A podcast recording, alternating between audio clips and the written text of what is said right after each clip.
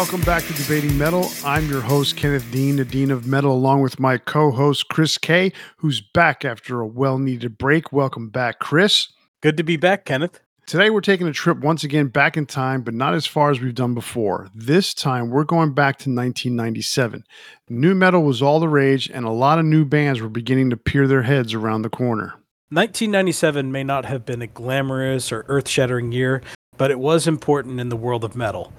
It was a year of transition that saw the birth of many new mainstays in the scene, some big changes to metal gods, and saw the end of a few influential bands as well. And at the end of the show, we'll give you our big four metal songs of 1997.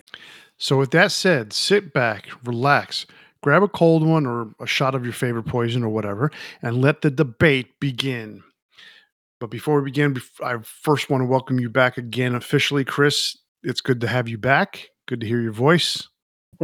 yeah, I just needed a bit of time off to deal with some some health and mental health things, and it's very important that you take care of yourself. And uh, I think just keep that in mind. Be good to yourself, everybody out there. Isn't there a song about that? Be good to yourself. Uh, yeah, it's Journey. That's right, Journey. I was thinking, I know this song from somewhere. Uh, yeah, no, it's always important, man. If you if you got to take time away, if you got to step aside in whatever anyone is doing out there, you know, if you have to make time for yourself, make it because that is by far the most important thing in your life is you. So, 1997, Chris. Um, you know, when we look back at, at, at like we did 1983, we did 1991, those were huge years. 1997, not as huge, but yet I think it's like a swing year, almost like a swing state in the elections this is a swing year. This is a lot of things started happening. You know, 1996 was over and, and it, it left a lot of things behind.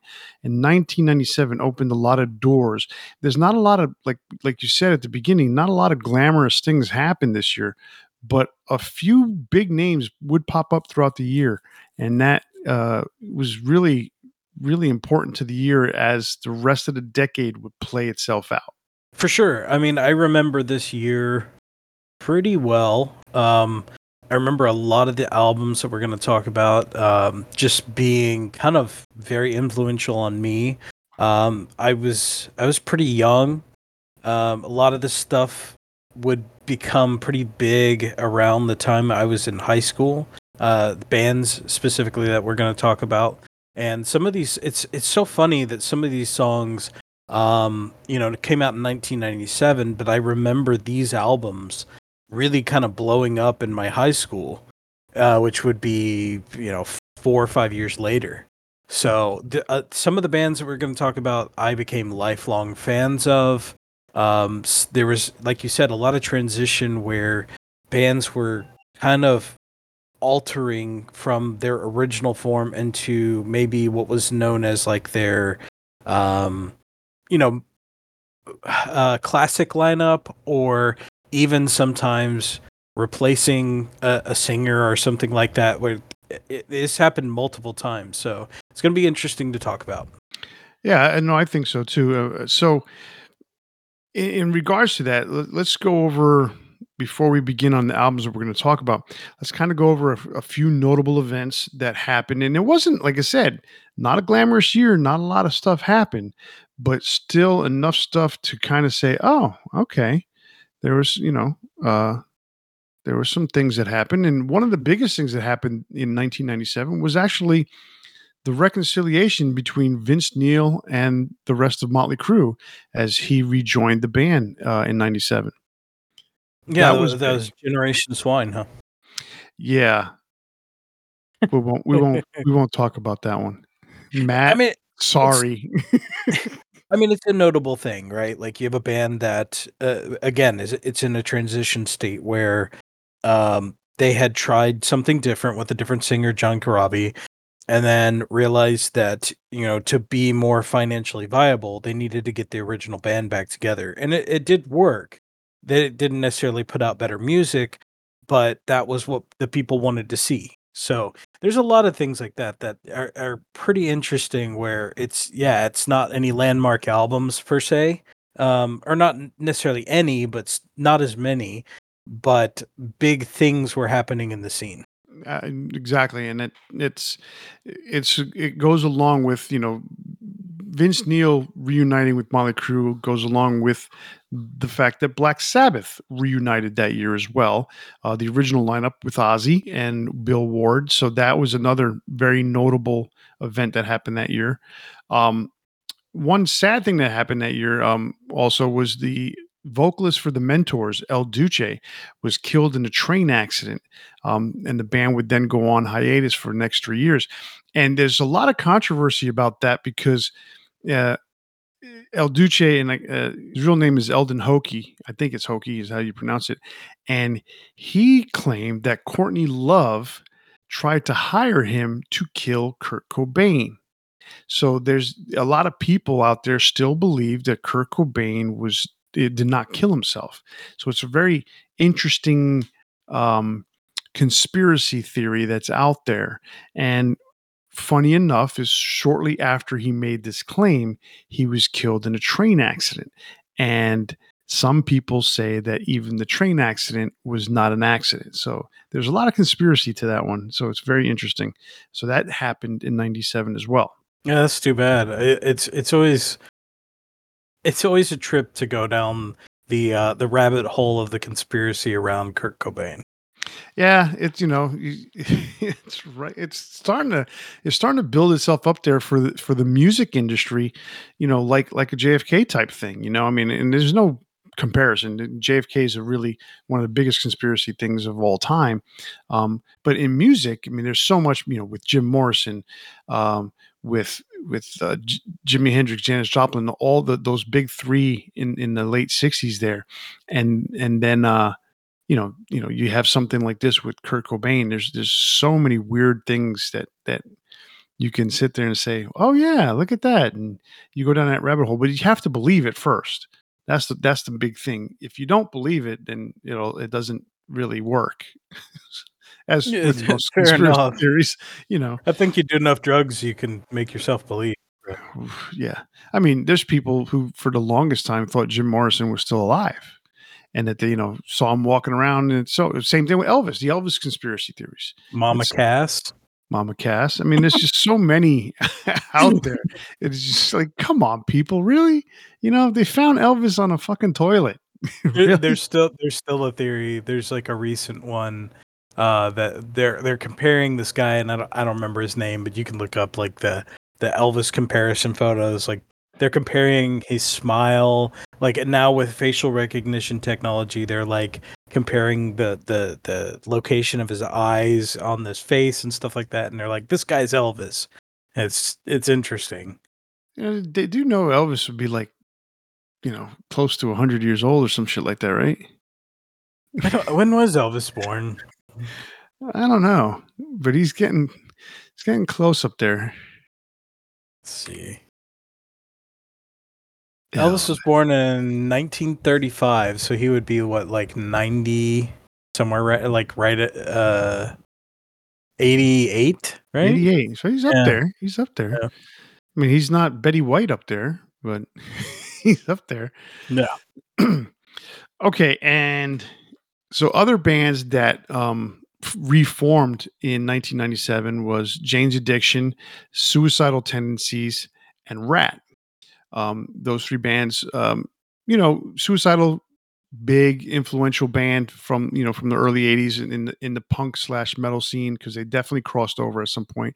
Ratt, huge in the in the the hair metal scene in the in the middle 80s and it wasn't called hair metal back then i know that um and jane's addiction obviously you know everyone knows that that that perry has uh went on to start lollapalooza perry farrell and all that stuff so but oddly enough jane's addiction would later disband in the same year after releasing their greatest hits album uh and along with them uh, disbanding rollins band disbanded, as well as Soundgarden disbanded in 1997.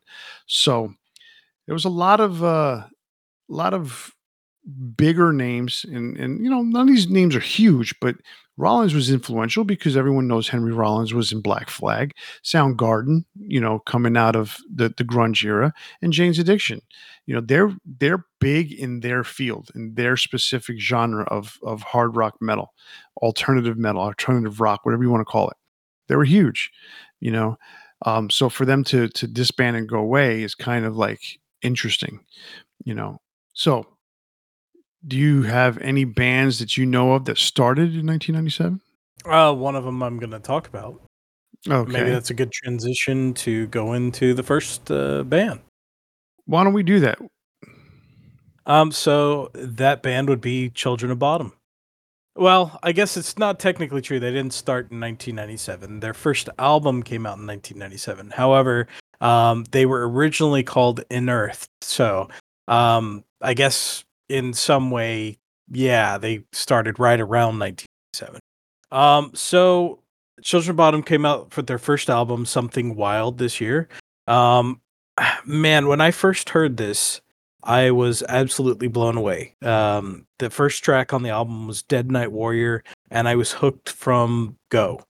Uh, it started off with uh, you know some kind of ambient sounds and that kind of stuff, and then a laugh, and then it starts with uh, I, I believe it was the laugh from uh, uh, uh, what was that movie? It the the old one, the clown movie, and so it it just snaps right into this really awesome lead off track. Uh, I it's one of those that it's not a very long album. I believe it's seven songs, um, but every song is awesome and it's it's it's great from beginning to end. Um, the one thing that's kind of interesting about them is that you know a lot of a lot of the bands we're going to talk about had a lot of lineup changes at the beginning. Um, from 1993 to 2003, it was this pretty much the same lineup. Um, you know they they had a, a couple additions, but not really too many subtractions. Uh, you know, Children Bodom stayed the same until their Hate Crew Death Roll album in 2003 and then after that they just really only replaced their uh, rhythm guitarist from t- from you know a couple times. So th- that band stayed together that whole time. Um so kind of interesting. This is this is uh you know finland kind of popping up into the death metal scene with some uh symphonic elements. Um absolutely love Children of Bodom. You know, they disbanded in two, 2019. Um, that was mostly due to Alexi's alcohol problems. Um, and then he passed away not too long after that. What was it? Uh, 2020. 2020. Wow. So, yeah. Um, what uh, I know you've you've kind of gotten into them a bit. Uh, any thoughts on uh, this particular album? On the album, no, I, I haven't really gotten too deep into this album. Um, but what I can say about Children of Bodom in, in general, what I find interesting about them is they, you know, that uh, Alexi wanted to do something. He wanted to create something different, and you know, he was into death metal, um, and but he was also into you know like 80s metal and shit like that. And so he was trying to do a combination of of that, and obviously not vocally, but you know, like very similar to how how metalcore and, and, and there's elements of metalcore that are very 80s metal esque, you know, uh Lamb of God does it. I know God forbid did it. You know, Shadows Fall does it. They just have these. You can hear their influences from the '80s. You know, guitar players like uh, Adrian Smith and, and Dave Murray from Iron Maiden, and and a lot of that kind of stuff going on. So that was kind of Alexi's goal, and he he freaking nailed it. You know, I really think there's you know a lot.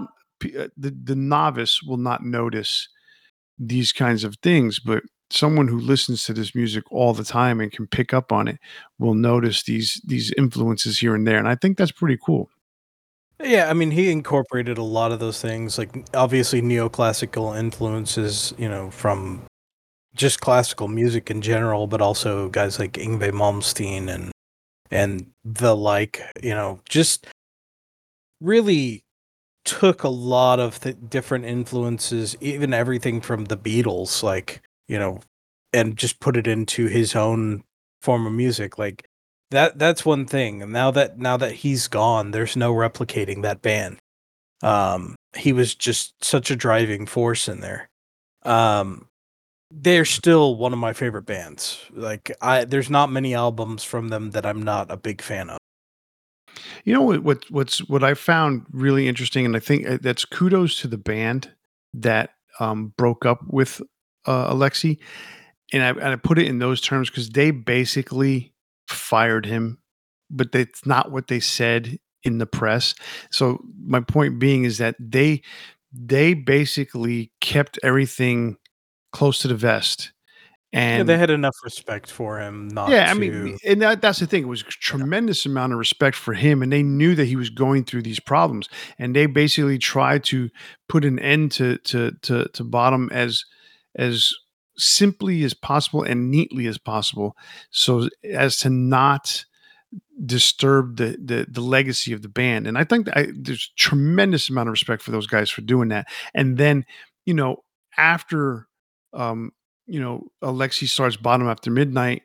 They still didn't say anything, and then you know, basically, at once he passed away. If you look look or see you know see any videos or see any uh, or read any interviews online they are still tremendously respectful but at the same time they've they've opened up and they've said hey this is this is what the problem was and you know this is this is the best way we went about it and i i i've tremendous amount of respect for those guys Oh, for sure. I, I 100% agree. And they're still honoring the legacy of the band. Um, uh, I don't know if it's out yet, but they have like kind of a, a history book about the band either coming out or it's out. So I think that's really cool too. Yes, yes, very cool. Okay, so moving on with the the next album, the one I want to talk about, and and you know, so you know, everyone knows out there that Chris and I come from almost two different extremes when it comes to the metal that we like, but at the same time, we still both enjoy everything. Um, I'm going to talk about Kiss and their album Carnival of Souls, uh, which was released in ni- October of 1997 um, and produced by Toby Wright, Gene Simmons, and Paul Stanley. And the, the reason why I bring that up and, in think it's really important is because at this time, Kiss, uh, you know, everyone knows who Kiss is, you know, four guys in makeup, but they weren't in makeup at this time. In fact, actually, at the release of this album, they had actually put the makeup back on. And this was uh, basically a way to satisfy the fans that were looking for the last album that was being made before the reunion uh, with Peter and Ace took place. You know, Bruce Kulick was in the band, Eric Singer was in the band, and they had relative success with the Revenge album in 1992. And um, in 1995, late 95, they decided to start recording a new album. They went into the studio, but they realized that the music business changed. And they, and I don't know if it was Paul. It wasn't Paul so much. I think it was more Gene. Gene, you know, trying to always find the next big dollar that he can get, really pushed Gene. Uh, excuse me, Gene really pushed Paul to try and this grungy sound, and two things were accomplished out of that. One, Paul didn't like the direction that Kiss was going in, and two, it firmly established Kiss as followers rather than the leaders that they were in the 70s and they they basically kept trying to catch up and catch up and catch up throughout the 80s even though for the most part they were doing a good job of of being a mainstay in the 80s they just kept trying they were a little bit behind everybody else and this album solidified the fact that they were followers because they were trying to become grungy you know and it did not work at all it's yeah. unfortunate. There's certain things about it that I can say, like the guitar work, I think obviously works. Uh, the drumming sounds fine. Um, and I would even say like Gene's bass work is fine, right? but the voices, the the vocals themselves just do not work. Paul is not a grunge singer. Well, he he he wasn't a grunge singer. He's not inspired by the music. And the other thing too is like they were talking about because we wrote they they spent at that point, you're talking 1997, you know, they're they're 23, 24 years into their career. And the entire time of their career, they were about they literally sex, drugs, and rock and roll. And not not so much the drugs, but it was sex, partying, and rock and roll. That was their thing. And all of a sudden, they're going to turn around and say, "Yeah, we're a little bit angsty." No, everyone knows they're not angsty. They're fucking millionaires beyond belief and they're going to come back and say, "Oh, we're pissed off about something." Right. Come, you know, it just comes off as uh, disingenuous because I mean uh, they're like 50 years old at that point.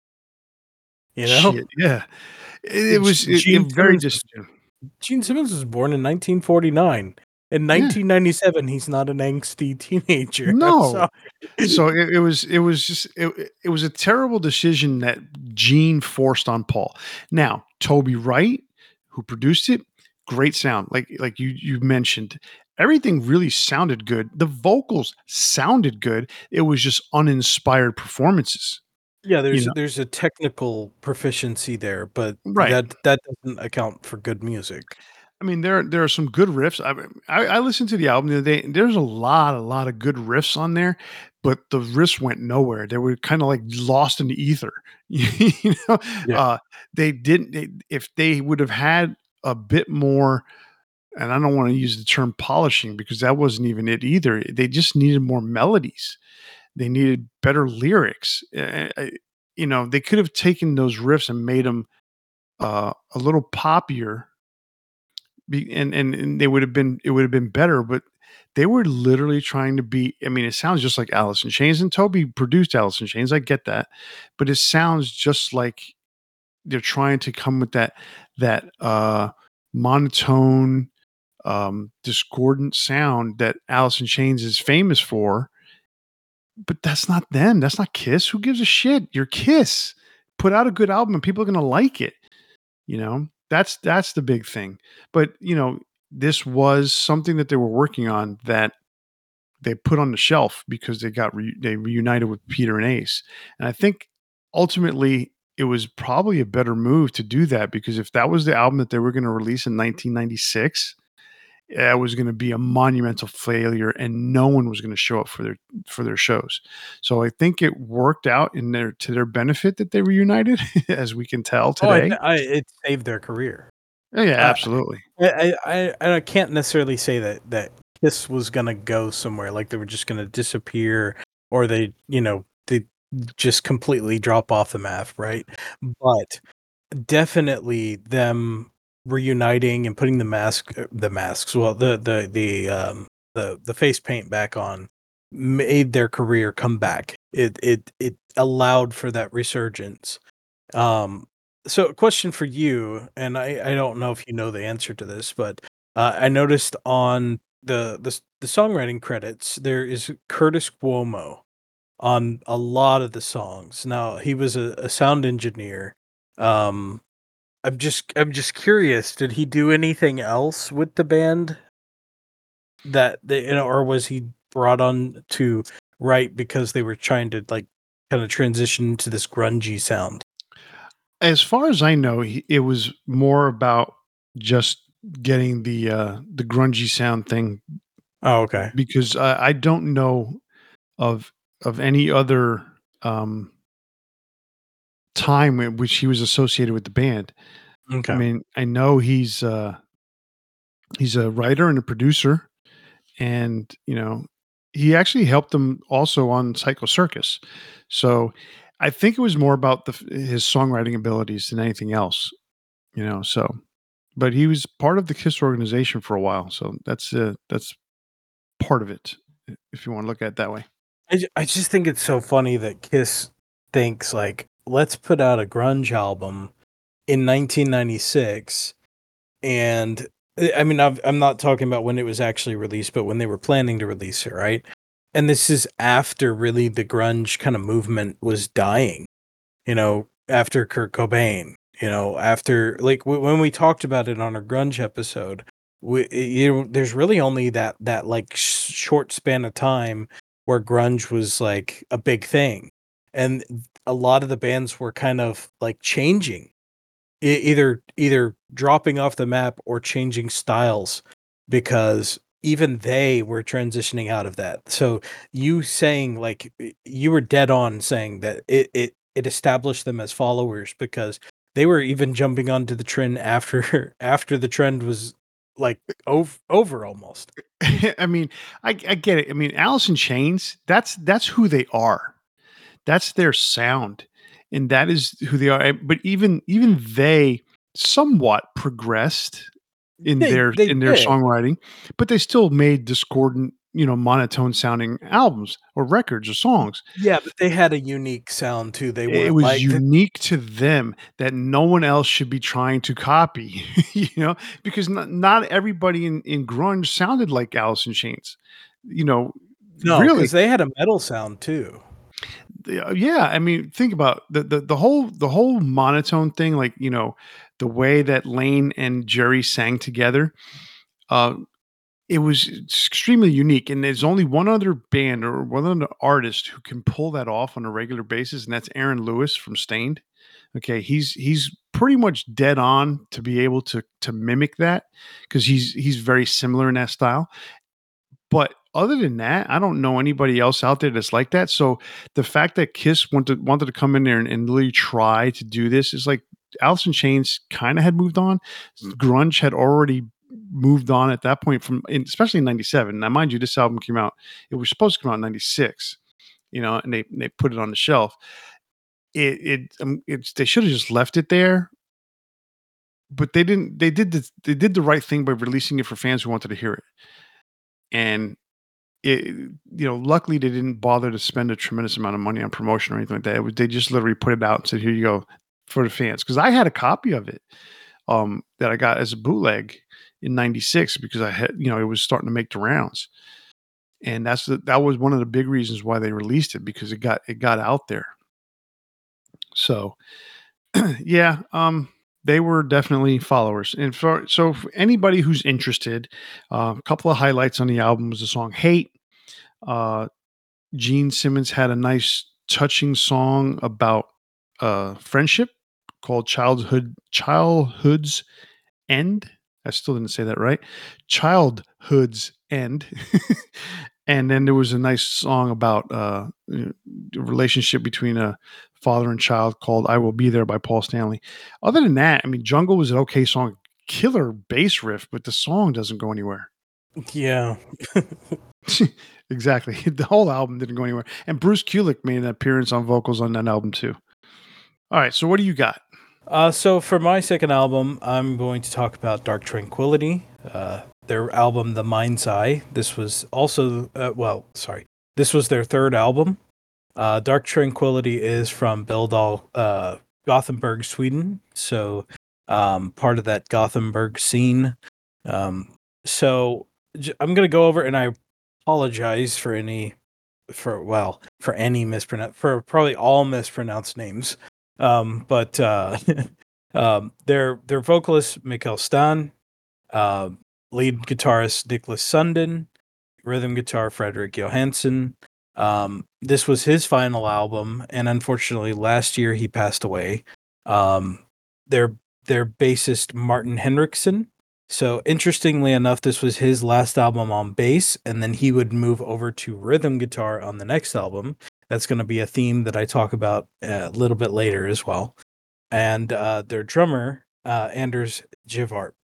Um, so, what's interesting about the Gothenburg scene is you see these names and you see them on other albums from other bands. And they, they it's like these guys were all friends. They all lived around each other together. They were, you know, hanging out together. And this guy from this band would switch over to this band. And um, specifically, um, in their first album, uh, Mikael, uh, the the singer, um, he became he was actually just a guitarist, and then he became their singer. uh, In Flames singer Anders Fridén move uh, was on their their first album as their singer, and then he moved to In Flames.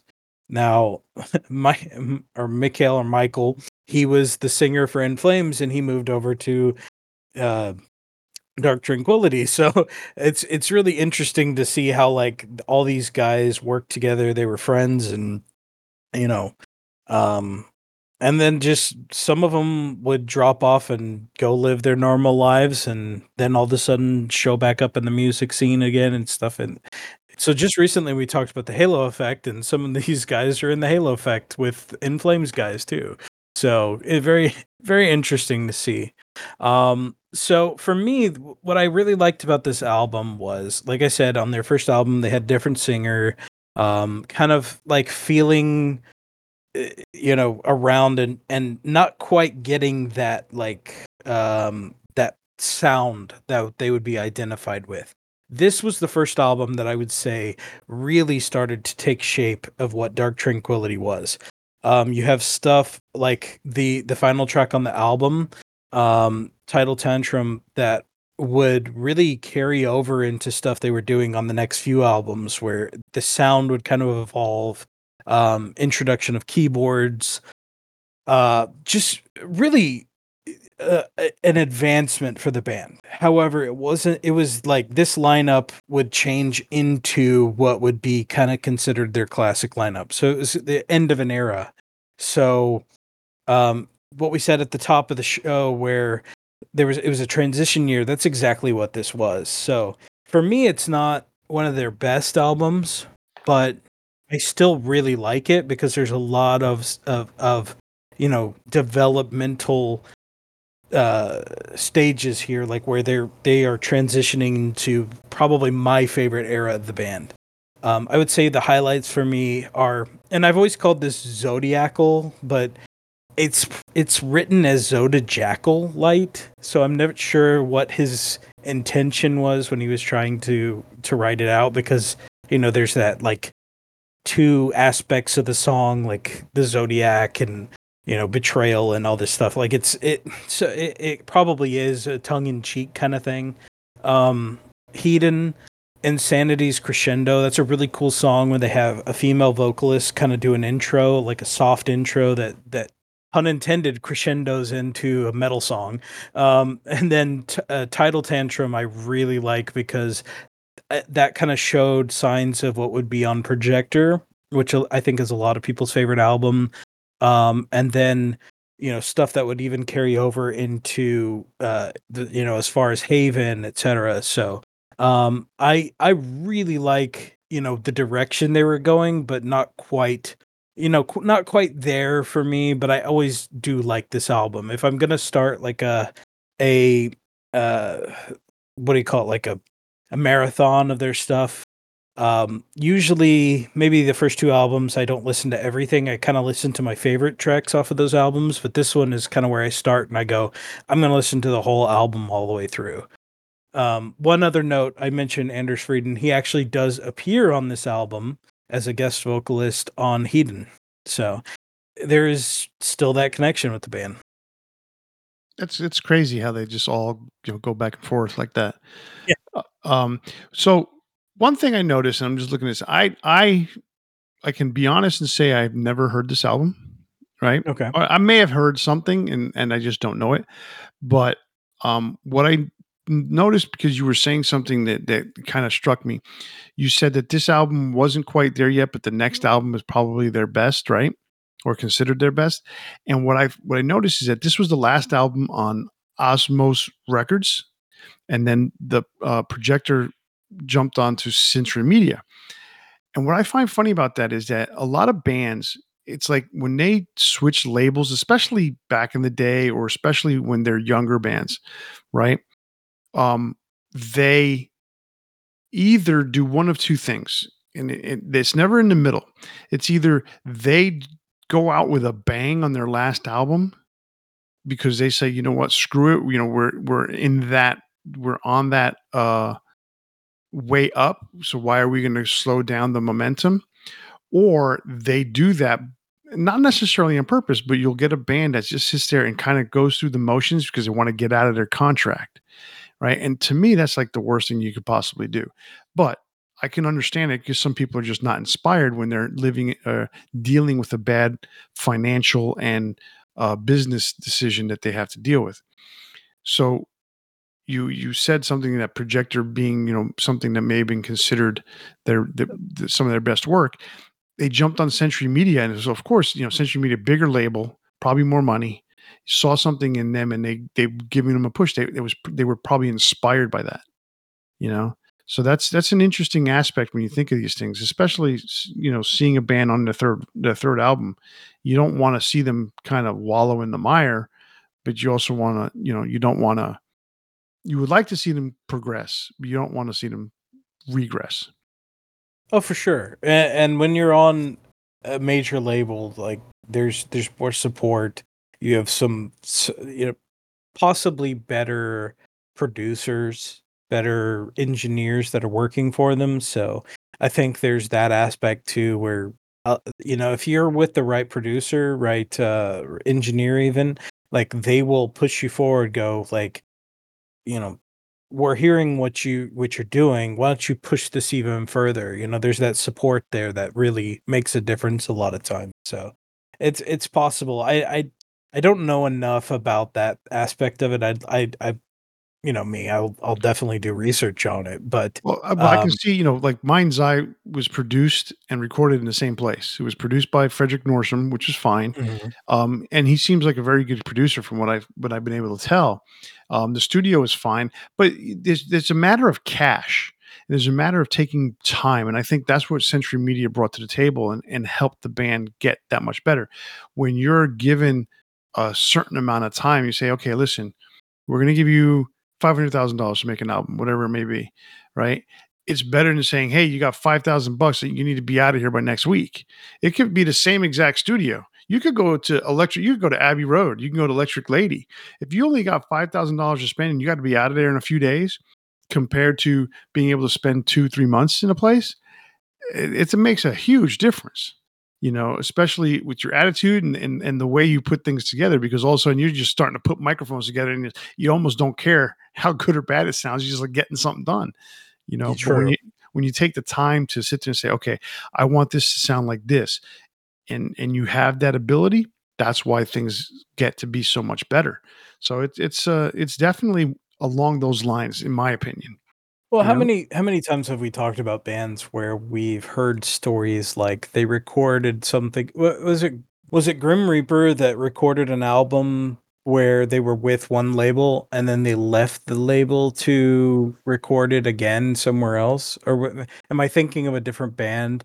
Um, I, I know. I think I know what you're talking about. I don't know if it was Grim Reaper or not, but I I definitely remember we were talking about that probably within the last six months. Yeah, so we've heard these stories where, you know, the the the label's not providing what a band needs, and it sometimes ended bands, especially not ones that didn't get any kind of major financial support. It bankrupted a lot of the guys in the uh, new album era. Like we we talked about that where um you know they they were put on a label that gave them absolutely no support and they were throwing in their own money just to to make something happen and then they it, they weren't able to survive all that you know so and you know what's funny, you know i'm sorry to cut you off there but you know what's funny about that is that that's exactly what today's model is except the difference is with today's model they have to tour to make money the album is just the excuse to go out and tour mm-hmm. where back then you wanted to go out uh, you wanted to put out an album so people could hear you because it was a lot harder to be heard back then than it is now. And yeah. touring was a byproduct that a lot of record companies would would put you on a tour they would pay for most of it but now it's it's completely opposite you you know they're touring it's in completely independent record labels not doing anything with tours um, so that's why the announcement that came out today about um, live nation not charging uh, bands for merchandise cuts uh, at clubs is is huge. Uh, but that's a that's a story for another time. For anybody who's read it out there, that's a really big thing that Live Nation's doing. Um, but we'll we'll touch upon that in a second. And you know, so the the new album era people they wanted to put records out because they wanted to be heard, they wanted to be seen. And if there was no money behind it, they they just drifted away into nothingness. Today it's a completely different story. So I'm sorry I cut you off to explain that. No, no, no. You're fine. It, it, it is a good transition. Just So that. as as I was saying before, um, just to touch back on it real quickly, Live Nation announced today that they would be suspending, and and I, I find it some people called it completely canceling it. I the way I read the article was that it was doing it for this year and mm-hmm. next year. They were canceling all merchandise cuts, so they were not taking any any of the cut of the merchandise from the bands that went on tour at clubs. So this does not include, you know, large venue areas like, you know, stadiums and, and arenas and sheds, but you're talking about the ones that promote, you know, the smaller bands that, you know, that work in clubs. What they're also Okay. doing, what they're also doing, and this is pretty interesting in and of itself, they're providing these opening act, they're providing the the headliners as well as the opening acts fifteen hundred dollars in food and gas uh, food yeah food and gas money mostly gas and food put it back that way gas and food money to be able to go from show to show to show which i've uh, to me Sounds like they're pr- trying to raise interest in the the, the scene again. they try to are try to fuel it again. I, I sniff I sniff a rat in there when they're they're paying fifteen hundred dollars on top of the the money that they get for the show. They're not taking a cut of the merchandise. But Live Nation ain't doing shit for free. So somewhere in there there's a fine print in there. And I I, I want to believe that they're doing it out of the kindness of their heart, but Live Nation doesn't do shit out of the kindness of their heart. That's just my opinion. So, if you, I don't know if you remember this, um, at at the uh, Minute Maid Park for for the Astros years ago, um, when attendance was dwindling, they decided to uh, allow people to bring in their own snacks, and they had lowered the price of beer. They had lowered the price of water. I think you could even bring in the bottle of water at that time, and that like people started going to the games again. They were excited about it. It was like it was just enough to ignite that interest again. And then in the next year, there was like seven bucks and thirteen bucks. You know, like it was it was enough to get people back in the seats. And I wonder if there's some thought of the same kind of thing where like let's do this for a year or two, get people excited about touring again and then we'll we'll rake them across the coals after that you know? Like i i don't know. I don't know how it all works but i get the feeling like you're you're right. There nobody does anything for free. Um there's like there's almost no chance but there's something to it you know where I, I mean, there is. I don't. I don't think. Um, I, I I see your point about it. I don't think because, quite honestly, I mean, you and I, we like to go to shows, right? So, I don't. I don't think it's a matter of getting the bands there, or or or I don't think it's a matter of not of, of non-interest. Put it that way. I really don't think it's Well, a matter of. we've matter. of, heard a lot of bands talk about it's not worth Well, that's the difference. There's, you see that that's that's where it's different. It's not it's not the fact that the fans are not interested. It's no it has that- nothing to do with the fans it has specifically to do with the band right. But we, we, you when you said that that they're trying to, I guess, lower prices or do whatever to get the fans to go out to the show. No, no, no, no. That was for the Astros. Okay. What I was saying was to get the bands Oh, the interested bands in tour. touring. Yeah. Ah, ah, yeah. Yeah. No, then yeah, I agree with that. Um, and that's that's just. I mean, I I get it. It's it's it's tough for these bands that don't make much money. I mean, you're you're not making a huge amount of money per night. You think about opening acts that don't, you know, like when you go to we go to see Queensryche, right? You're, we're paying thirty five bucks for a ticket. Okay, They they sell out. Let's just put two thousand seats. Okay, it, it's not a lot. I mean, that's what seventy thousand dollars. Mm, okay, this Yeah. sounds it sounds like a lot of money for one night, but when you start thinking about out of that seventy thousand dollars, that's you're pulling in that much cash. That's your gross cash. Okay, so a little bit, a real quick tidbit on the the side of the, the music business. Seventy thousand dollars gross cash for one night. That sounds like a lot, but then you got to pay the opening act. You got to pay your managers. You got to pay the the the road manager, the the the business manager, the the tour manager. All that stuff comes out of the gross profit. And not even the gross profit, all that comes out of the, the gross revenue, right?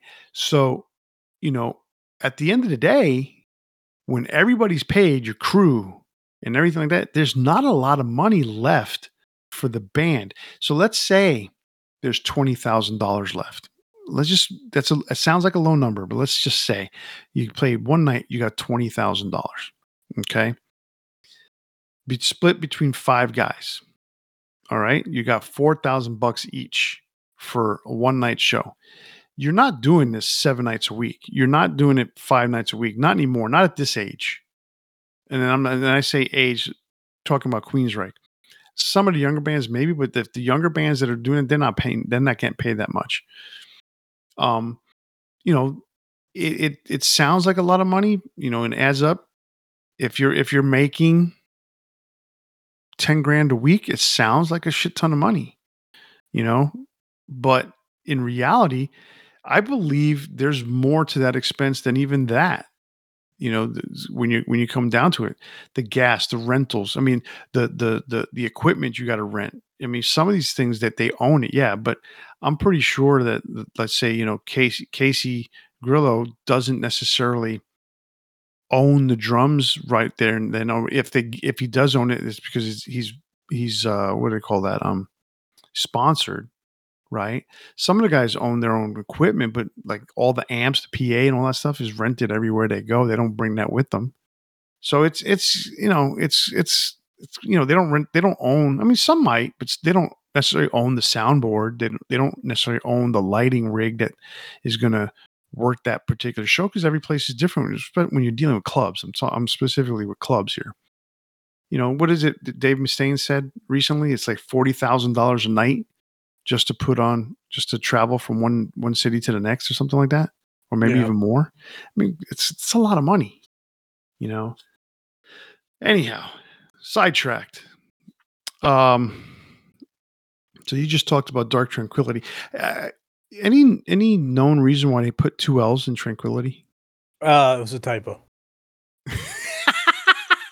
and they left it that way It was not a typo per se. They they just misspelled it, and it was yeah. That was it. They just That's left it. that's pretty cool no I wonder mean, i can't find them half the time i'm trying to spell it correctly oh that's that's pretty funny.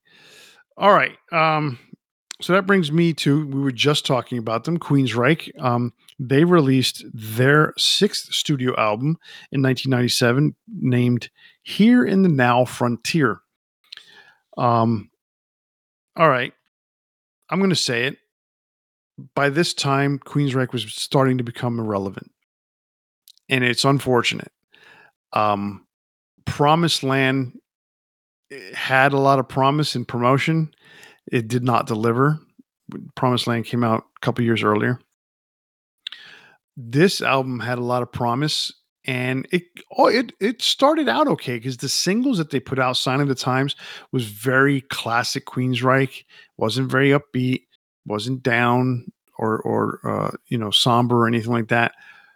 It was mid-paced steady um nice melody to it. And then the second single you came out. That was pretty good. That's a pretty cool song.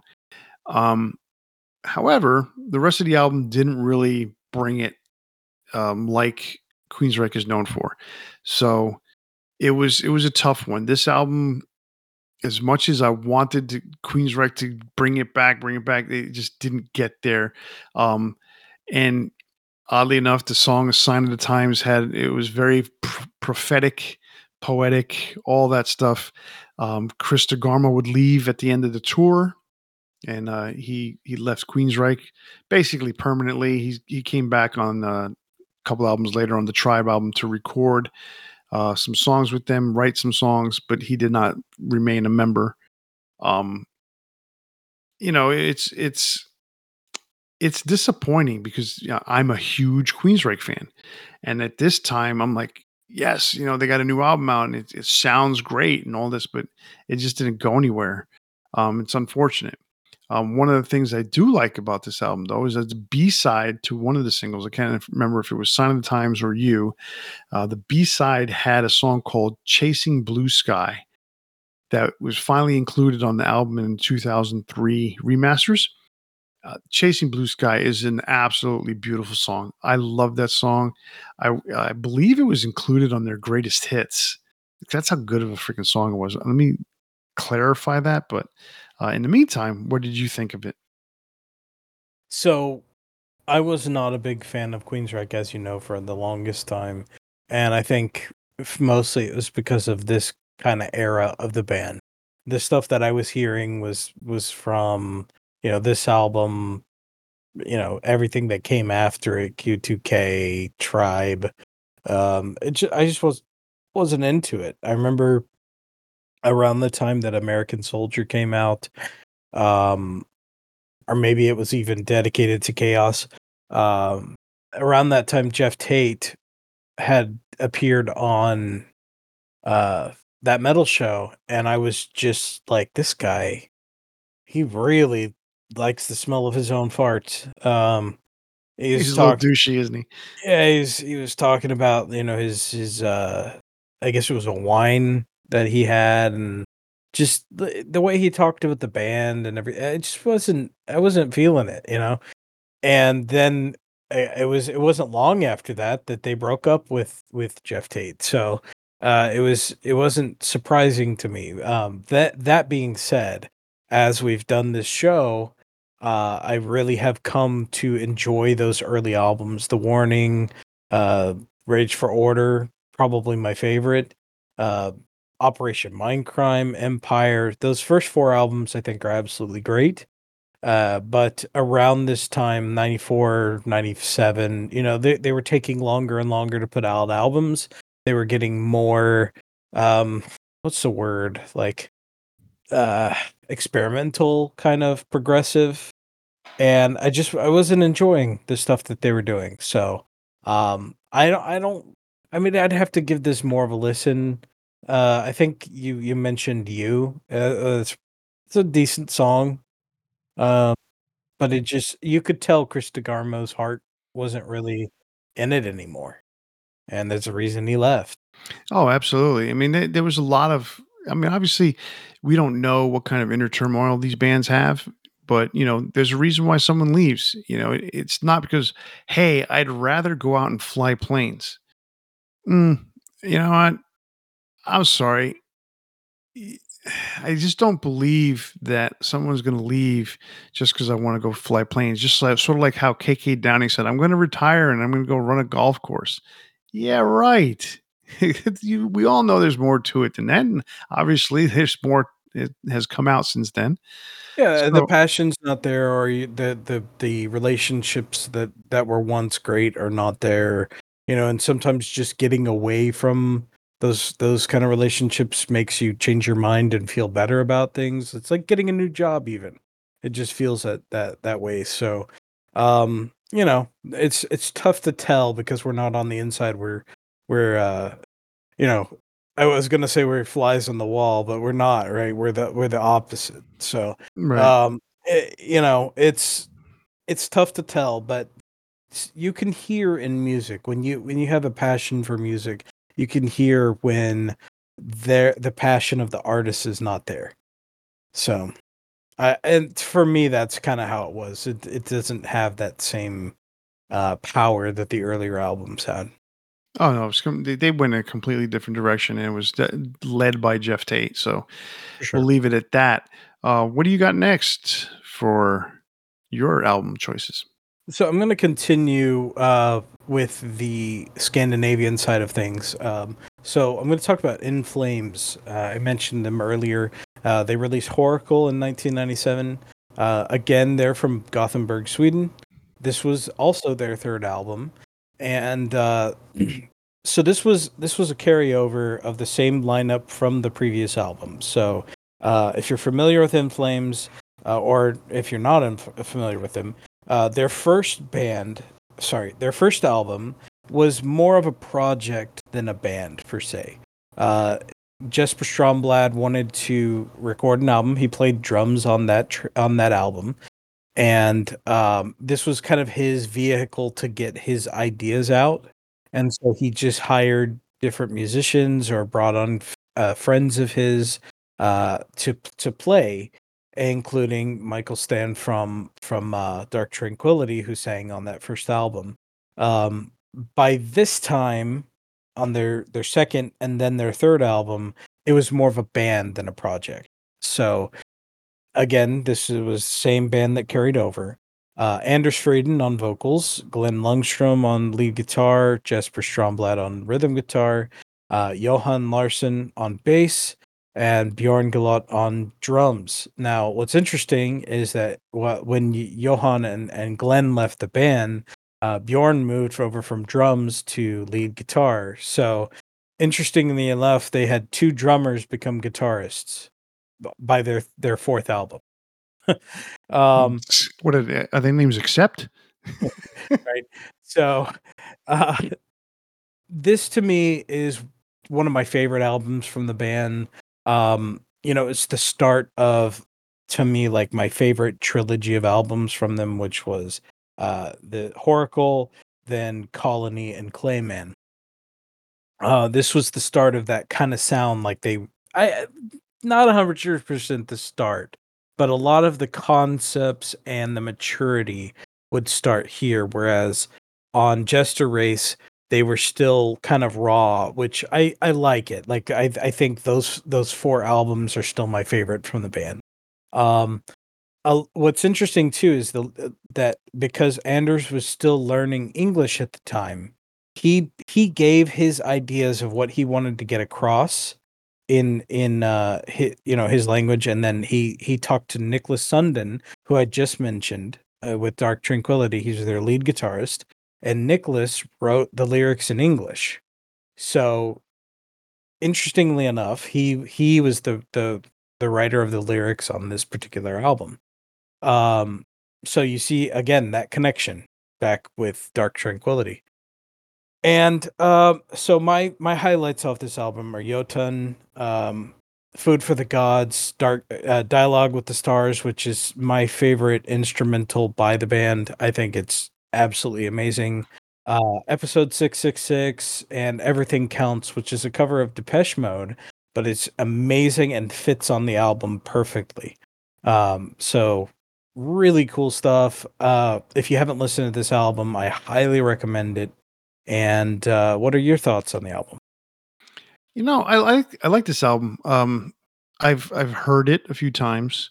Um, I I don't know enough about it to sit there and say, oh, you know, this one song is better than the other. I do like Dialogue with the Stars. We t- I think we talked about that one when we did our instrumental episode. Woo, I believe so. Two years ago, I think it was at this time. Wow.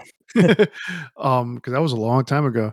Um, so uh, it it it what I heard of it, I remember when we did this comparison. Um, I liked it a lot. It was it was pretty cool. Again, it was still something I was I was getting used to. I had just opened my mind to uh, melodic death metal, so there was a lot of getting used to certain things. Um, probably for me, you know, when when you when we talk about that stuff, um, I think the Jester um, the Jester race was one that stood out for me as well. Colony stood out for me.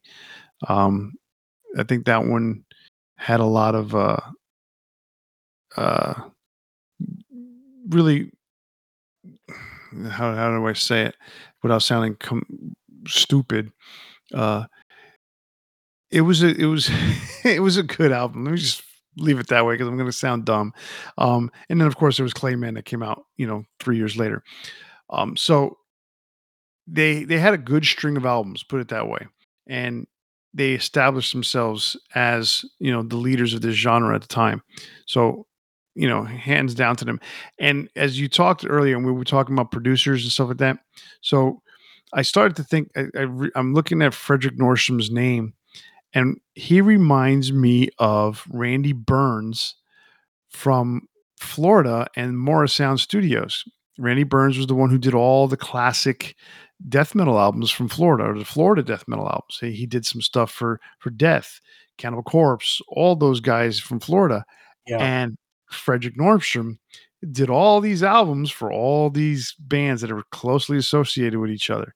Um, and that's and that's really cool. I mean, he did stuff for The Haunted, for Opeth, Soilwork, uh, In Flames, you know, uh, Dark Tranquillity, Arch Enemy. You know, this is all the work at the gates, all this stuff, the the the Gothenburg sound. He's he's a huge, huge part of that, and his studio was also. I mean, it, it the studio is called um, Studio Fredman, so that's his place. So it's you know, I, although I don't think Morrisound was was Randy Burns's place, he just worked there. But um, Studio Fredman is, if I'm not mistaken, uh, Fredrik Nordström's studio. So they all came to him. So he had a huge hand in that, and um, that was that's just a special period of time. And I'm I'm I'm kind of sad when I think about it that I wasn't involved in it or or into it at the time because you know it would have been cool, sort of like how I was in in on the new wave of British. Well, I was late on the new wave of British heavy metal, but I was in on the thrash metal scene. you know, no, I, I'm so. Uh, that's one thing. Like I was, I was in on that that Gothenburg scene, like from from at the gates all the way through. I would say Clayman like that was that was like a good 10 years of of that Gothenburg sound developing and really reaching its pinnacle. You know, In Flames is still around. They're still they're uh, probably more popular today than they've ever been. Um, but they're like 50% American band and and Swedish band now. They have a completely different sound. Um, Dark Tranquillity's changed a lot. They I think for the most part they've they've stayed similar but they've really developed into something different too. Obviously, Children of Bodom's not around anymore. Soilwork has changed entirely. Um, and I remember uh, that experiencing that, like where all these bands, like in the early 2000s, started changing their sound and kind of adapting. Like I think it, poetically, In Flames' Reroute to Remain album was specifically that, like them saying, like we got to change or we're not going to persevere and that can go one of two ways like it, it can be it can really backfire on you uh, as we've talked about with other bands where they were like we you know we got to change or but you know these bands were at the forefront of it too they weren't followers like you mentioned you know with kiss where they changed from the guys that were starting the thing to just following musically they were still at the forefront of even the change of their style so um, you know, like it or, lo- or or hate it, you know, that they, you know, they were still pioneers at the time. I would say so. Um, you know that that whole Gothenburg scene is really interesting. I think we should delve more into it at some point. But uh, yeah, like I think this is a really solid album. To me, it's a front to back. Like I can listen to every song, and I do. Like I don't I don't skip a track on this album. You know, uh, when you were talking about the scene and stuff like that, I liken it to how the big four, and it's almost like you could sit there and say Dark Tranquillity, In Flames. Uh, who's the other one? Um, Soilwork, and there's one more probably in there at the gates. You know, I would say maybe though- maybe at the gates was honestly they broke up before the Gothenburg sound like really took off. Right. So, so they, they were more like the Black Sabbath of that that genre because right. you know, Slaughter of the Soul really led into the Gothenburg scene, but they broke up that same year, and everything that followed was more like even more developed in that genre. Like it, they they had the the early makings of the sound, but they they technically weren't like that Gothenburg sound. There was just like hints like the bands that that popped out of that scene were like they were inspired by them, but not necessarily the same. You know? Right. So so what I was getting at, sort of like In Flames to me, if you want to make a comparison, is like the Metallica of that scene where they Yeah, I can they they were leaders of that scene. They were at the forefront and they decided to make their own path and go in- a different direction. And still from time to time you you'll hear them throw in a riff that says, "Oh yeah. Oh no, okay, they're not completely back." but Yeah, right. you know, Yeah. so it's uh it's one of those things. It, it, it's just like Metallica is Metallica does their own has done their own thing from the beginning. And uh, even though their thing was at the beginning, you know, what thrash was, immediately in their second album, they you could see them already veering off to one side and it kept going. Sure. So um and, in flames is just like that. I mean they they veered in in the in the 2000s away from from what they were known for, but yet they've maintained and have been able to sustain a very long and lengthy career and relatively successful, you know, and still kind of at this their album incorporates everything that they've done, uh, which I think is pretty cool for them. You, you know, even though it's not the You way their new album? The new album, yeah, Yeah. it's it, it's it's it incorporates everything. Like it has the original, the older, you know, Colony Whoracle kind of sound to it in certain songs, and then it still incorporates some of the newer stuff that they've done over the years. And you Yeah, know, so it's I would I would agree with that. Yeah. I think that's pretty cool, like that. All right. So what you got next? All right, so for my next album, um, I've got uh, some some dude who sings. Uh, he's not a bad singer. Uh, his name is Bruce Bruce Dickinson. uh, you may have heard of him from this little band, you know, from you know East End of London called Iron Maiden. Uh, in 1997, he released an album called "Accident of Birth." And it's kind of weird that that's titled that way when you think about it, because realistically, this is almost like a rebirth for Bruce because he put behind their experimental skunk works. He put behind the um, the the wanting to be, you know, um, alternative, and he went back to being who he was. Sort of like how you know Rob Halford rediscovered himself when he when he made the band Halford after his experiment in 2wo. So he released uh, Accident of Birth. Bruce released Accident of Birth in 1997. Um, it was produced by Roy Z. Now this is the second collaboration with Roy Z, not as a producer but as a musician. And then this was the first with Roy as a producer, and it's the first of a long, lengthy relationship with Roy because I believe he is producing uh, and playing on his new album that will come out in 2024. So yeah, they've been together for all that time. So that's pretty cool. Um, like I said, the album is a stylistic return for Bruce back to his heavy metal roots. Um, and also coming along for the ride was a certain gentleman named Adrian Smith, who would um, I know that guy. yeah, he's a cool dude. Um, he oozes cool. um, and so Adrian, you know, I mean, God, you hear you hear the album, the playing on this album, the performance, the lead solos. Oof, golly, you can tell it's Adrian. Um, it- this is an incredible album. I mean, it, and when I put down what highlights were there, I couldn't stop listing all the songs. I mean, Freak, Star Children, Dark Side of Aquarius, Accident to Birth, Man of Sorrows, and Road to Hell. Road to Hell being an exceptionally big song for me. I love that song. S- Yeah, we both love Road to Hell. So I mean that that's an incredible album, and it got better because the following year he puts out uh, Chemical Wedding. It just and he just kept along that same vein. It's, it's just incredible. Um, you know, we all know we've talked about Bruce before, so everyone kind of knows you know who he is, what is, what he's all about.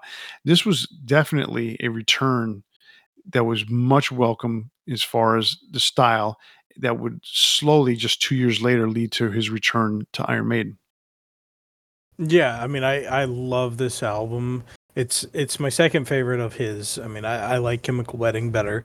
Um, but of the two albums, I mean, I think they're they're amazing, and it's the same lineup too, which is really cool. Like you you get that that growth of of them, you know, carrying over through, you know. Sometimes when you have a solo artist, right, you you have one album, and then all of a sudden it's it's almost like a completely different lineup the next time. Like they still were allowed to grow together. And obviously, Adrian and and Bruce had you know years and years of history. So I I think like when I first heard this one, I was like, yes, yes, Bruce is is Bruce. Like he's not you know Skunk Works or even Tattooed Millionaire. Like he is he is like Bruce Bruce from Iron Maiden. So absolutely love this album. Oh, the album the album's great. All right, so what you have for your last and final album for tonight? So still in the realm of Europe, but uh, a little bit, uh, I, I guess, over to the English speaking side of Europe. uh, we're going with Judas Priest with the Jugulator. Now, we've mentioned this album before, and it is very divisive among the Judas Priest fandom. Um, but I would say for me, it's it's one of my favorites from the band. Um, I really like this era, even though um, you know, it's drastically different. You have Tim Ripper Owens on vocals. However, you still have the remaining asp- uh, like portion of the band from from Painkiller, which Painkiller is my absolute favorite album from Judas Priest. Um, much darker in tone. You know, there's uh, Glenn Tipton has commented that in between the writing process of this, you know, they're waiting for Rob to come back. He's you know left to do other projects. Rob claims, you know, he never left the band and then all of a sudden they fired him and we've heard conflicting stories of that. Um, you know, it's it's one of those things like if you if you never come back to work, um what are we supposed to do with you? Like you got to come back and record an album. Well, if they're not joined the fantasy football league. That's an that's an in joke for one of our coworkers. Um, but uh, so former coworker. There you go, former. Um, so it's it's one of those things like it's a he said she said thing, but um, basically the the idea is that in the writing process of of waiting for Rob to come back, um, they had written multiple different albums. You know, let's do this, let's do that, and times were changing and they got heavier and they they went darker with the lyrics. You know, without Rob there, uh, you know, kind of bringing that light and kind of tongue in cheek jokes sometimes into the music. They went real dark, and uh, I can understand why that puts off some fans.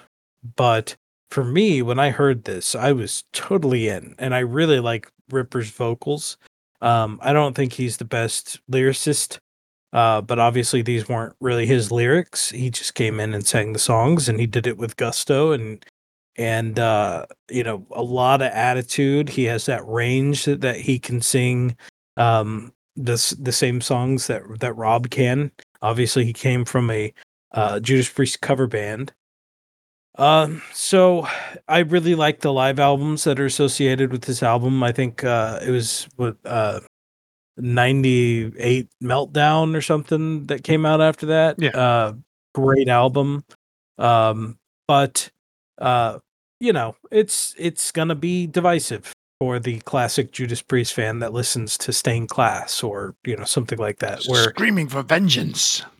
I'm more into the really heavy part of judas Priest's career um so my my highlights are jugulator stain or sorry jugulator Bloodstained, Decapitate, Burn in Hell, Bullet Train, and Cathedral Spires. Cathedral Spires, even if you're not the biggest fan of this era of the band, I suggest giving it a listen just so you can hear how uh, amazing that uh, Tim Ripper Owens, like his range, his ability to sing um, multiple octaves, just really good song, really, really talented singer. Um, and uh, yeah, uh, let, us I guess like, what are your thoughts on the album? I don't like it. No. I, I like I like Demolition better. I think Demolition for me was more melodic, but uh, other than that, it's not a bad album. It's not Judas Priest to me. Yeah, so, and I get that. You're in your classic Judas Priest fan, right? I'm so. a I'm, well, I'm a classic Judas Priest fan, but you, you're like with all bands, okay, they all go through periods of time where they sound, you know, one album sounds similar to the next. very few bands can you sit there and say, "Oh, eh, this album sounds different from that album, sounds different from that album."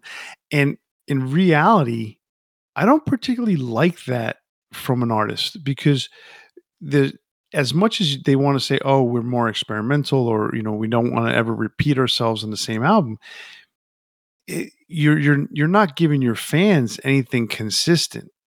And, Yeah, and no, I get and that. there's a level of consistency that most humans in general want. They they want to be able to expect something.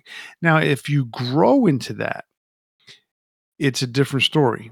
If you go one album and you kind of experiment a little bit more and then you expand on it the next one, but you're still keeping to your roots, that's a different story.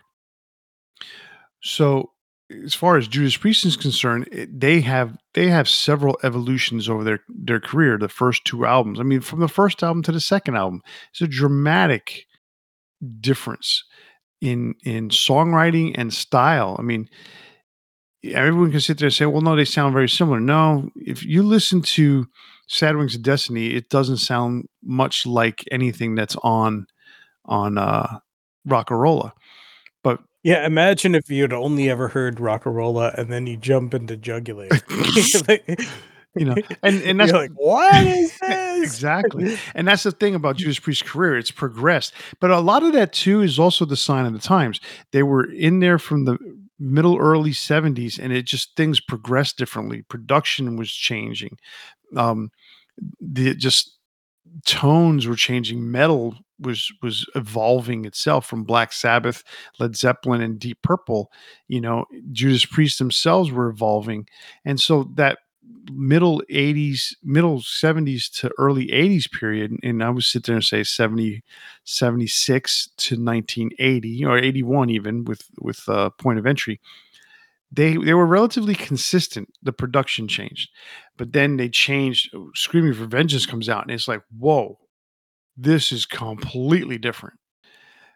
But still priest but still amazing you know? And then they pretty much continued in that vein and then hit turbo and it's like whoa all right now we're doing it again here. Now what the hell is this? But that was more almost a uh, sort of like kiss kind of being followers where they had been leaders before you know so Yep. then they kind of they rein it back and i think uh, i was reading just the other day where kk downing was talking about uh painkiller where they they got scott travis on drums and all of a sudden it was like we can do so much more with the songwriting and It- yeah, it was an awakening for yeah, them. and so all of a sudden you can see. I mean, if you listen to Painkiller, the song, right? Okay, so you have Screaming for Vengeance, which is this incredibly brutal song. But if you think about the drumming in it, it's it's uh, hard to say. I don't want to say it's basic, but it's it's not extraordinary. It It's it basic. it, it does everything the song needs, right? Imagine if Scott would have been there to write those parts at the time. Look at how painkiller just is. watch it live. You know, see how he plays it. He doesn't do it exactly. Doesn't do it exactly how- the same, but it, Yeah. it, he doesn't stray too far away. But he does put his little influence in there. But, but he puts enough that it gives it some it's it's look the english are not known for uh spices which is hilarious because that's the you know Let, let's talk about the spice trade um but but what's interesting is when scott Travis is on drums he really gives everything the older songs a little bit of spice that you go man this is even better and for those of you listening out there who don't realize, Scott Travis is American, so that, exactly that's the reason why. needed a little bit of spice no, and I, I and that's my comparison. I was saying, man, painkiller. You could just see the technical ability just skyrockets. So that allowed KK and Glenn to come up with some incredible music. Um, so then, you know, of course, the next album, you know, Rob disappears. So they they did it again. They they went darker, but that part of that, you know, part of the darkness is the fact that they're probably pissed off, you know, and so Yeah, I mean, it's been seven years since they put out an album. I as as Glenn says, you know, they they wrote theoretically several albums in between, you know, so that evolution we missed. So, yeah, I, I get it, but I still love the album, and uh, and I think people that really love heavy metal, like he- not heavy metal like the concept, but like heavy music, will probably like it as well. It's hard to sit there and say, should the band have changed their name? You know, and and I don't think at ever at any point was there ever a consideration of changing the name Judas Priest. But if you're going to make an album where you're you're starkly different than the previous one, sometimes it's kind of like do we do this as priest or do we do this as something else? But yeah, I guess you go along with the name that got you there. That gives you the record the, the recognition, name recognition, brand recognition. And sometimes the record companies that they'll be like, That- you have to. That too. Yeah. So I get.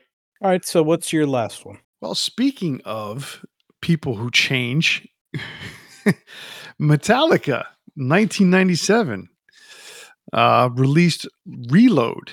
So it's not they they they loaded up in 96 and reloaded in 97. Um and you know, produced by the we want to hate him, but we don't want to hate him, Rob, Bob Rock, because he gave the world, and I put it that way because they went from being a very good, growing popular metal act to the number one most popular and biggest selling metal band of all time with the Black Album. Bob, thank you, Bob Rock. But then, you know, then Load comes out and it's like, oh, Bob, why'd you have to fuck it up? You know, and everyone blames Bob. But guess what? Bob didn't write the songs. Bob didn't say, you're going to come up with uh, Unforgiven 2. You know, Bob didn't come up with Fuel. He didn't come up with Low Man's Lyric or Mama Said. He's just the one who made it sound really damn good. So, that being the case, Reload is the sister album to Load that was released 17 months earlier in 1996. It continued on the trend where Metallica basically they cut their hair, they were smoking cigars, drinking a lot of cognac, and wearing eye makeup. okay. It was alternative Metallica, alternative metal, alternative rock, whatever you want to call it. Um, it was different, but damn it, it was still good. This album to me as a whole, um, as a whole is probably not as good as the first one as as re, as load, but it rocks a little harder in some cases. It's kind of odd. You know, they I, I would agree with that. I, I don't think it's as good of an album as a whole, but I think it has some better songs than right. So what's you know, you think about this album has brought one of the biggest concert highlights with Fuel as their as a mainstay. I mean that you, you're not getting rid of that song, and it's it's the song that allows the the band to put up all the pyro as as much as they want. It's a cool pyro show that they do with with the song. So th- that song is a mainstay. The memory remains is one of their fucking heaviest songs and you know you we could talk about and debate what heavy is but when you listen to memory remains and you're just sludging your head that is one sludgy ass heavy song. Um and you know then it had devil's dance and unforgiven 2 and there was other songs you know attitude low man's lyric fixer. There, there's some really interesting songs on here. Um Mhm. and it's one of those where you know it's a it's a it's a love it or hate it kind of thing and i'm i'm i'm more on the love it side although i'm not as you know like in love with it you know i'm madly in anger with it is what you want to put it that way Oh no, I don't. but uh, you know it, it's it, we've we've rehashed it before we put the two albums against each other we came up with a uh, a, a perfect low-dish reload album uh, on a previous episode what's your thoughts on the album for for tonight I mean, I I always liked it. Um, you know, it's such a difference from where Metallica started, but you know, they stayed consistent with these two albums.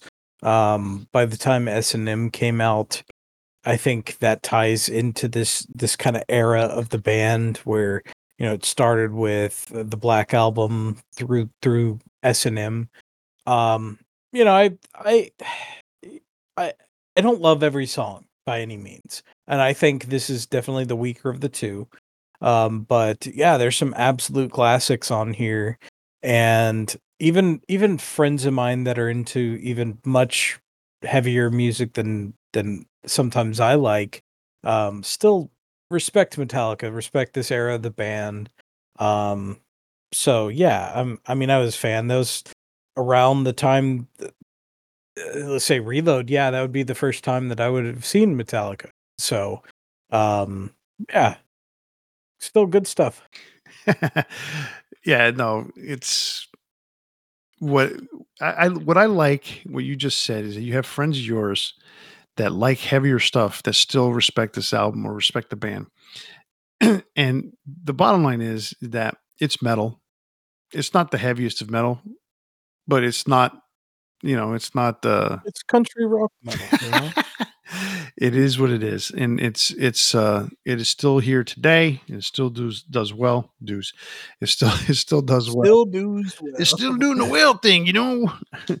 so anyhow, that brings a close to tonight's um highlights of the of four albums of each of us had uh, picked to choose and So- spoke about or speak about. Duh.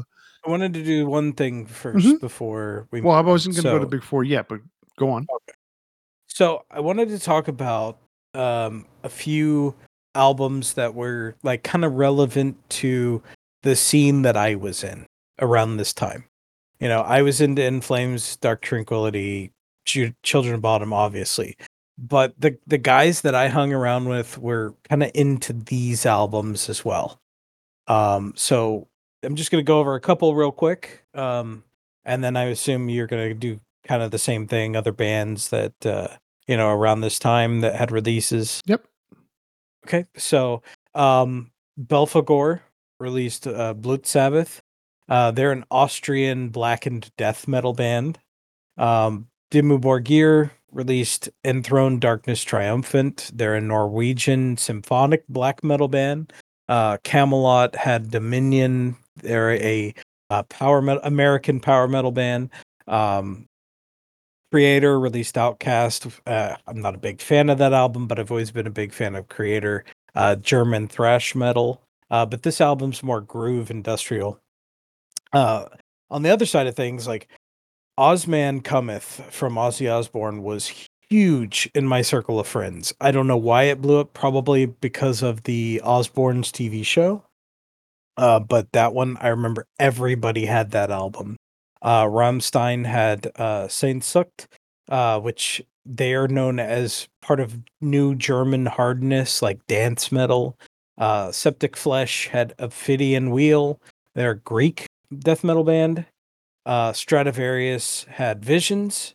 Uh, Finnish power metal. Uh, Strapping Young Lad. Uh, that's Devin Townsend's band. They released City. They're Canadian extreme metal band. And Symphony X uh, released The Divine Wings of Tragedy. And they're an American progressive metal band. So, interestingly enough, you heard me talk about bands from all over the world, which is really cool that metal at this time in 1997 was just worldwide, you know, and and it still is.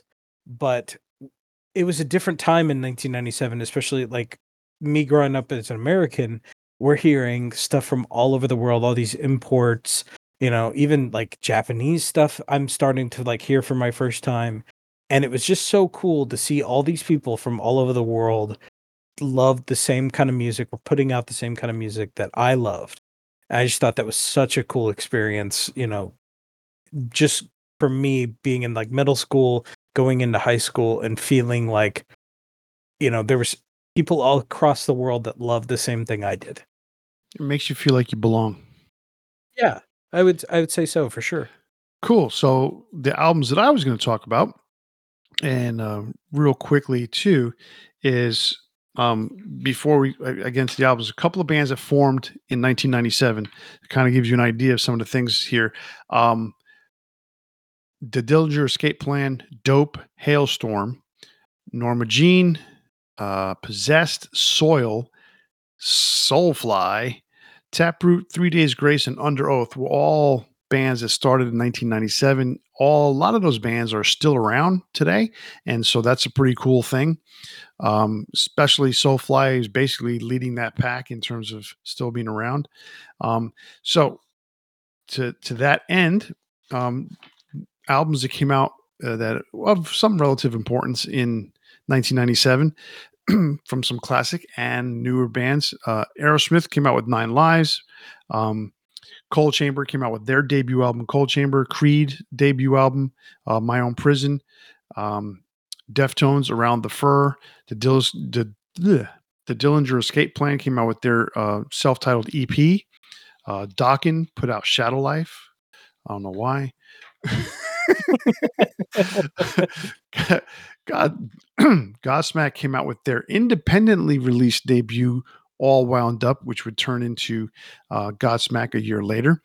Um, Hammerfall, Glory to the Brave, Hatebreed, Satisfaction is the Death of Desire.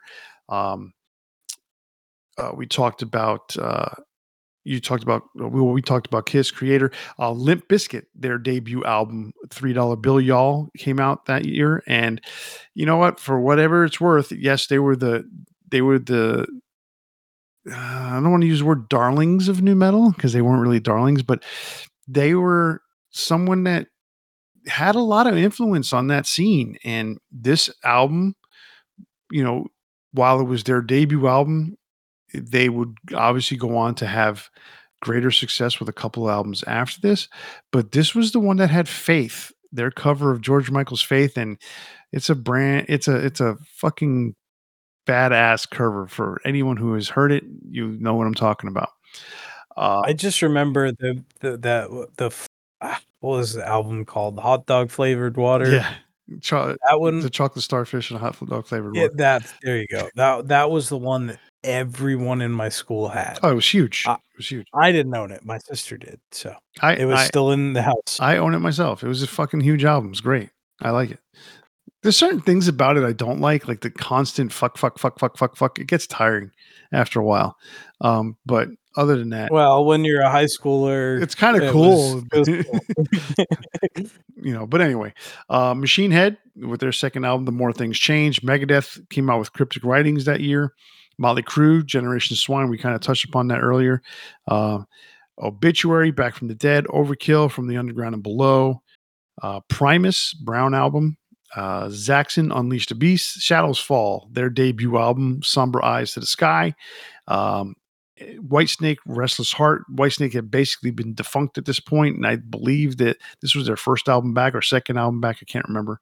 Wasps came out with their industrial album, Kill Fuck Die, and there were some several greatest hits albums from Cinderella, Jane's Addiction, Scorpions, Soundgarden, and uh, Pantera released 101 Proof official live that came out this year as well in 1997. So that's pretty much the big highlight of all the albums that came out. That brings us to our big four for tonight. Chris, since it's your return, you get to go first. Okay. Um. So, um, I'm going to start off with one that might surprise you. Uh, my number four is "Fuel" from Metallica.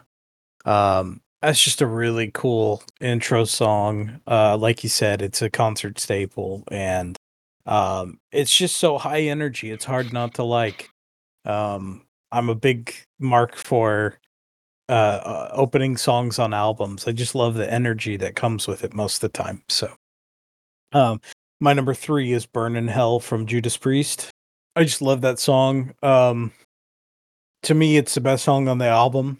I love the the the riff and it just it's one of those that just sticks in my head and when i get pissed off i just like in my head i'm just like burning hell you know like just uh great song. Um my number two is jotun from uh in flames. Um again it's an opening track off of an album. Um and i i just love the energy. It was one that really like when i first heard that and you know uh, i've this was the first In Flames album that I really remember. Um, it might have been the first one that I owned. It's it's hard for me to to remember hundred percent, but this was the song that like when I heard it, it was it was kind of like the first time I heard um and Justice for All Blackened, you know, where I just like replayed the opening track over and over like it just it just hit me and I loved it. Um and then Dead Night Warriors my number 1 from Children of Bodom Um I was I'm so glad that I was there for like the full career of Children of Bodom and you know, this was the first track I ever heard. It was the first music video I saw from them. And um I was hooked from the beginning. And it's hard like I don't know if it's technically my favorite song from the the era, but it's the one that had the most impact on me and it like just that aspect of it alone just eh, it's hard for me to not pick it as number 1. I really love the song. I love the band and this was the start of it all for me. Cool. Cool. I like the list. And you're going to be surprised by my list too. Uh, not necessarily by who is in it, but the songs. Okay. So anyway, my number four song. So so this was difficult for me. The the overall the picking the four songs was kind of difficult for me, only because I'm like I'm thinking songs, songs from 1997. What songs stand out, right? So I'm kind of going through everything in my head, and I said, you know what? This is a song that when I listen to it, I think it's really cool. And so, number four for me is from Coal Chamber from their debut album, Loco. I think that song is cool as shit. It's just Okay. so, so fucking cool. Uh, Me Loco, you know, I just, I mean, I remember listening to it when I was working for an IT company and I had to, I worked inside the IT, uh, the server room. So it was very loud. And I had, I had Winamp playing, uh, KNAC from Los Angeles, and they played the shit out of a bunch of nu metal songs, a bunch of industrial songs, and this is one that really came up on my on the playlist a lot, which is Loco. Number three, this is going to be a big surprise. Du, du hast, du hast nicht. Rammstein with Du hast. I the fucking song is so cool. I mean, they it was this is their debut album, isn't it? Right? Uh yeah, I So believe I mean, so. this song still, still to this day, I mean, just fucking kicks ass. So that's a pretty cool song, and I just did the whole fact that it's in German. You know, I, I Mm, think there's it's an not their second album. oh, it's a second, But album. it's the first. It's the first one I believe that came out in the U.S. And I could be wrong on that, but I, that was the only one that I remember. Right. Yeah, I mean, so it's one of those that uh yes, it was their second album, but it was yeah, it was the first one released internationally, I think. Um and it, it went platinum in the US, so go figure. Um it was just a huge song and and, and the fact that it's German, you know, and I think they did an English version of it that just went nowhere. But um the fir- the There was an English version, but it ha- it's weird because it had like different lyrics. yeah, the song is called Desire. I mean, it doesn't come across the same. Well, well, it was it, the lyrics were "you hate," but the song is "you have." So, I I I re- always remember that I was taking German at the time. My family's German. My mom's from German. Um, and when so I knew some of the lyrics of the song, and I I you know I could sing along to it, and then there was an English version, and it was "you hate, you hate me." And I was like, why'd they change the lyrics instead of just translating it? Anyway, I just thought it was weird. Because it works better when you think about it. Sure. so anyhow, that's that was my number three song. I think that song is cool shit. Um, number two, we start getting to more popular names that I uh, am associated with. Bruce Dickinson, "Road to Hell." It's probably my favorite Bruce Dickinson song, although uh, I believe it's Silver Wings. Is it Silver Wings? I think Silver Wings off his greatest hits album. That's a really killer riff. I love that album and I love that song. But anyway, that didn't come out in 97.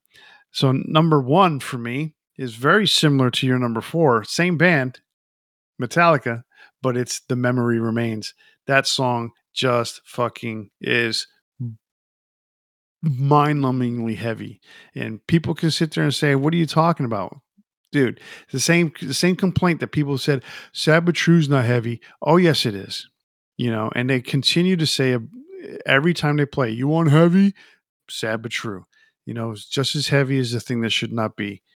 It's heavy as shit. Memory Remains is super fucking cool. And then they added Marianne Faithfull on vocals, which is super cool because that's the only person who's ever appeared on a Metallica record that is not James, Lars, Kirk, Jason, Cliff, or Rob.